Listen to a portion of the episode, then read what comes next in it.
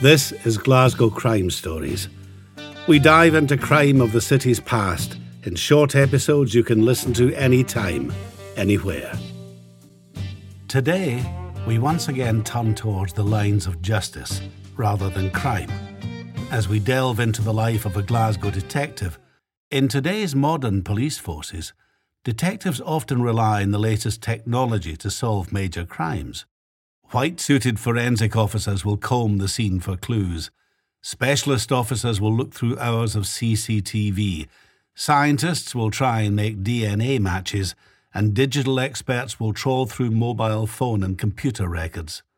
However, more than 50 years ago, some detectives often had little more than a hunch to go on. One such officer was Detective Chief Superintendent Tom Goodall, head of Glasgow CID whose unerring instincts brought many a criminal to justice during 37 distinguished years' service. His personal achievements included the arrest and conviction of two serial killers and a man who shot three police officers dead. A native of Cardenden, Fife, Goodall was a skilful detective, admired by colleagues and feared by the criminals. The village would also later produce another famous crime figure, Inspector Rebus author Ian Rankin. However, Goodall's equivalent was more likely to have been the fictional pipe smoking French detective and police chief Jules Maigret. The Maigret books by Georges Simenon had been turned into a popular TV series starring Rupert Davies at the same time Goodall became Glasgow's CID boss. Like the fictional Maigret, he smoked a pipe, was hands on with every investigation, and would work long into the night to get his man. Goodall's technique during an interview with a suspect was to say or do very little. Instead, he would clean, then light his pipe, and let the suspect do the talking, which invariably resulted in a confession. Like many detectives of his era, he was as well known as the criminals he brought to justice. His work was even celebrated in verse by a Glasgow worthy, Archibald Cochrane, who was known as the Tontine poet. Cochrane was a permanent resident of a hotel of the same name in the Trongate area. It was also close to the City of Glasgow Police HQ in Turnbull Street. He regularly mailed his handwritten verse to Goodall, but what Goodall thought of his efforts is not known. Goodall is also mentioned in Jimmy Boyle's 1977 best selling autobiography, A Sense of Freedom, which was later made into a TV drama starring David Hayman. The former violent gangland enforcer turned reformed criminal said Goodall was always spoken about locally with a sense of fear. Boyle was charged with murder in 1964, and Goodall was there in person at Gorbals police office when he was brought in. Then, the crime carried the death penalty, but Boyle was later cleared at the High Court in Glasgow. Boyle, now a successful artist and businessman, was later convicted of the murder of gangland rival Babs Rooney in 1967 and spent 15 years behind bars before being set free. Goodall was once described by one respected crime reporter as a quiet, stooping man who seldom smiled. However, people underestimated him at their peril. Goodall moved to Glasgow in the late 1920s when his father got a job as a farm manager near Bearsden. He then joined the police in 1932 at the age of 22 on a salary of less than £3 a week because he thought it would give him some job security at a time when unemployment was rife. Despite his eventual rise to the top of his career, he didn't get his first promotion until 1956, when he was made a detective sergeant. The following year, he was promoted to detective inspector and put in charge of the CID at Gorbals police office. There, he began to make a name for himself, solving crimes and putting criminals behind bars. His name began to appear regularly in the newspapers, usually with news of yet another arrest. Senior officers at Police HQ began to take notice. It was while he was a detective inspector in the Gorbals in 1958 that he was chosen to help Lanarkshire Constabulary investigate a series of eight unsolved murders on their patch. With the help of Goodall, a suspect, Peter Manuel, was arrested and stood trial in July 1958 at the High Court in Glasgow, where he was convicted of seven murders and sentenced to hang. Goodall had helped bring Scotland's first ever serial killer to justice. However, his career was almost ended later that same year. On November the 10th, Goodall was shot by an armed jewel thief as he tried to arrest him in a house in Camden Street, Gorbals. Fortunately, the bullet entered his thigh, narrowly missing an artery. Typically, Goodall was back on duty a few days later after hospital treatment. One of the best examples of his detective skills was the murder in 1962 of 73 year old Emma Dufour in her home in Maryhill, Glasgow. She had been found by her grandson in a pool of blood when he came up for his lunch. At first, it was thought that she had taken her own life. Her husband had died at his own hands a few years earlier, and she had never got over his death. However, Goodall was not so sure. He found spots of blood in her handbag. A number of items had been removed, as if someone had rummaged about inside. Hair on a comb found at the crime scene did not match that of the victim. She had also put some potatoes on to boil on a low gas in her cooker. Goodall did not think that was the sign of someone about to take their own life, particularly when she was expecting a grandson for lunch. Also, there was no sign of a struggle. Had she unsuspectingly opened the door to her killer, he wondered. Goodall asked his detectives to look through the files of all males aged 14 to 21 in the area with a criminal record.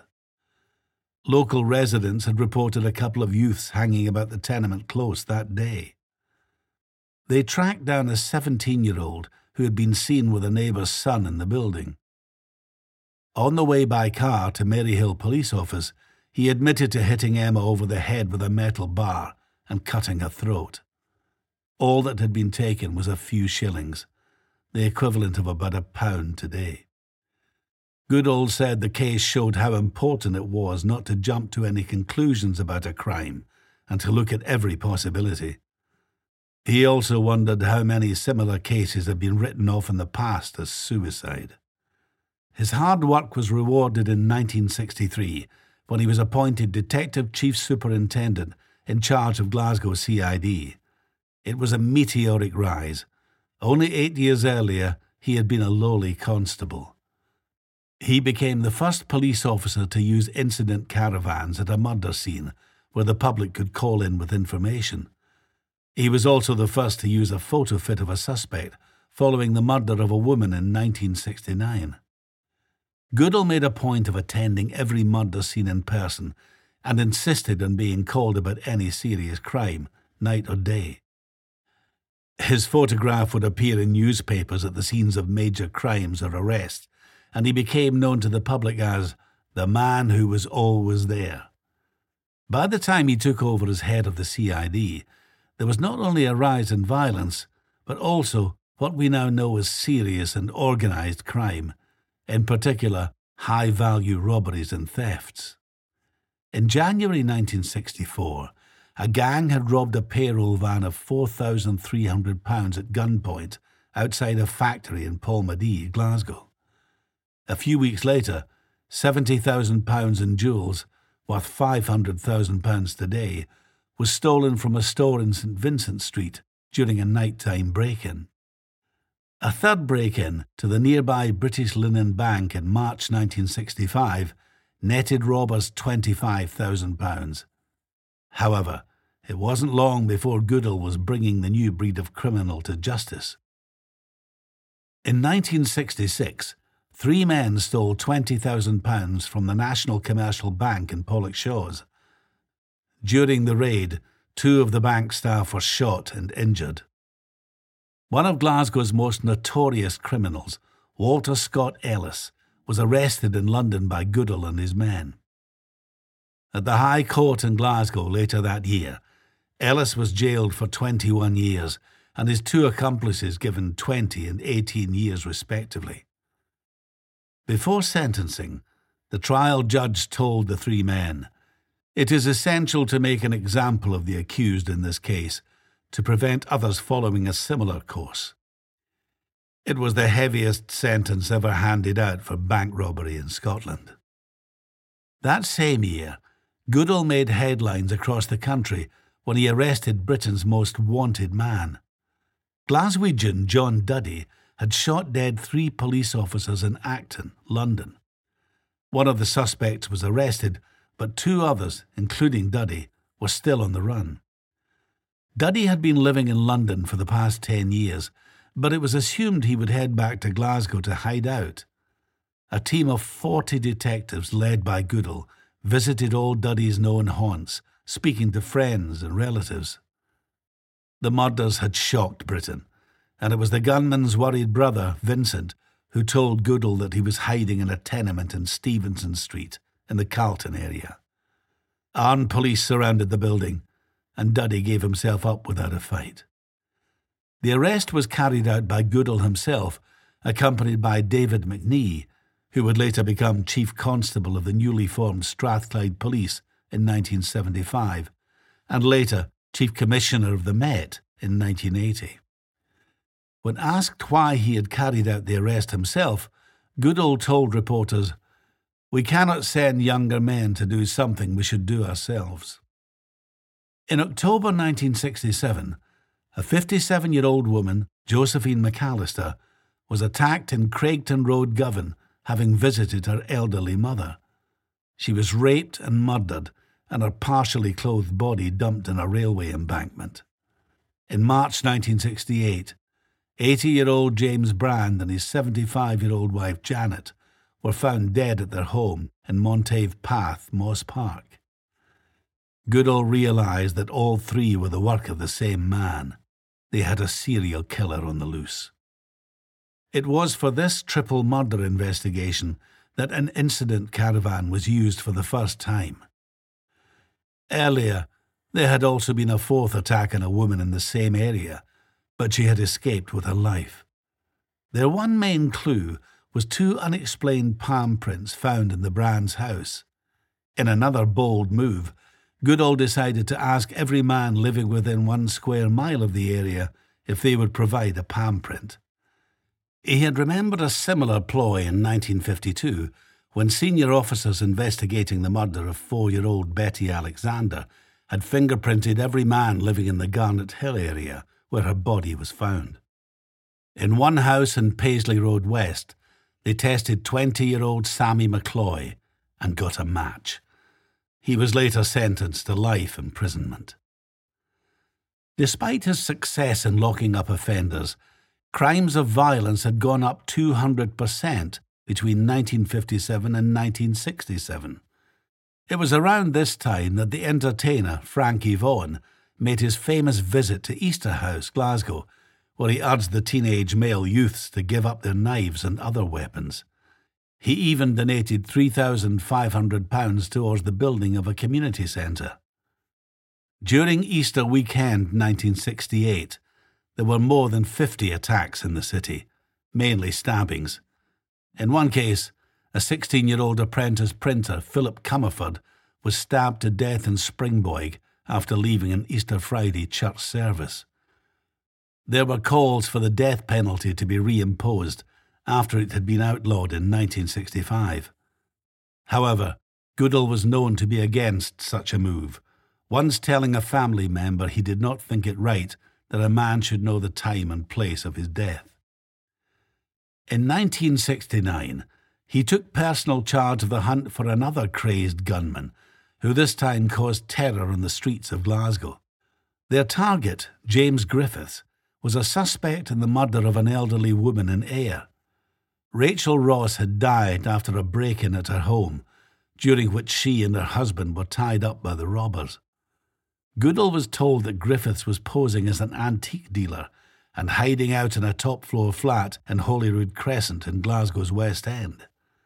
When five detectives went to arrest him, Griffiths opened fire on the men and then passers by in the street before escaping. In a nearby street, he hijacked a man's car at gunpoint. He reached Possilpark, where he abandoned the car, went into a bar, and shot an elderly customer dead. Griffiths was thrown out of the pub and then hijacked a lorry parked nearby at gunpoint. He drove it to Kay Street in Springburn, where he took refuge in a tenement flat and began firing shots at local people, including children. Two officers went to the door, and one shot him dead through the letterbox as he stood with his rifle in the hallway. During the two hours of terror, he had murdered one man and injured thirteen others, including the child. It was the first time that a man had been shot dead by a police officer in Scotland. There was praise at the time from the then Lord Provost, Donald Liddell, for the way Goodall had handled the situation, while the Glasgow Times wrote in an editorial of the police response led by Goodall, they have shown a realism and balanced judgment which increases our confidence in them. During his time as head of CID, Goodall was also involved in the investigations into the murders of two women who would be later linked to the infamous serial killer, Bible John. Both women, Patricia Docker and Jemima MacDonald, had been murdered after meeting a man at the Barrowland Ballroom in Glasgow.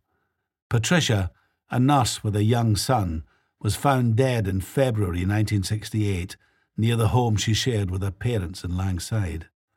In August the following year, Jemima, a mother of three, was found murdered in a tenement close in Bridgeton. It was following the second murder that Goodall issued the photo-fit picture of a man seen with Jemima on the night she was murdered. Following the third murder in October that year of Helen Puttock in Scotstoun, all three murders were linked.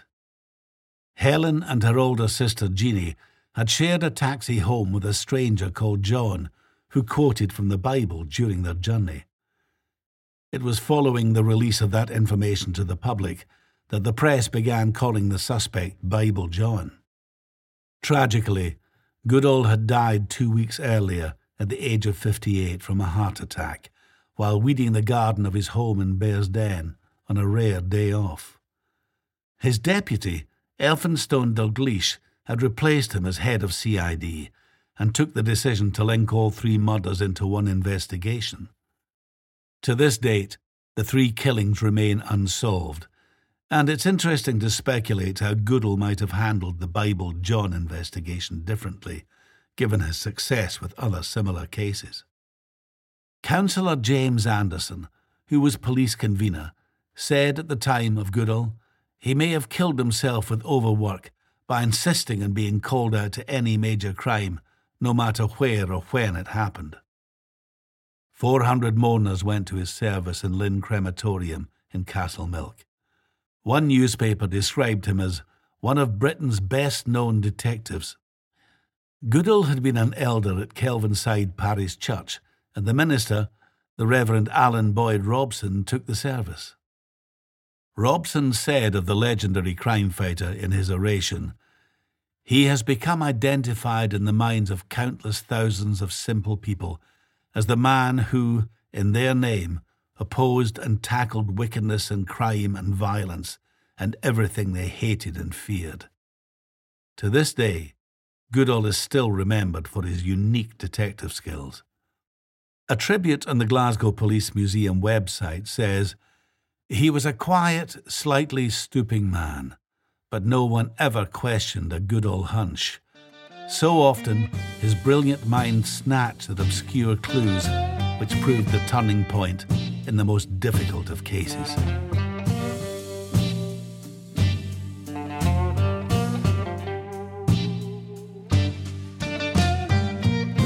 This podcast was brought to you by the Glasgow Times.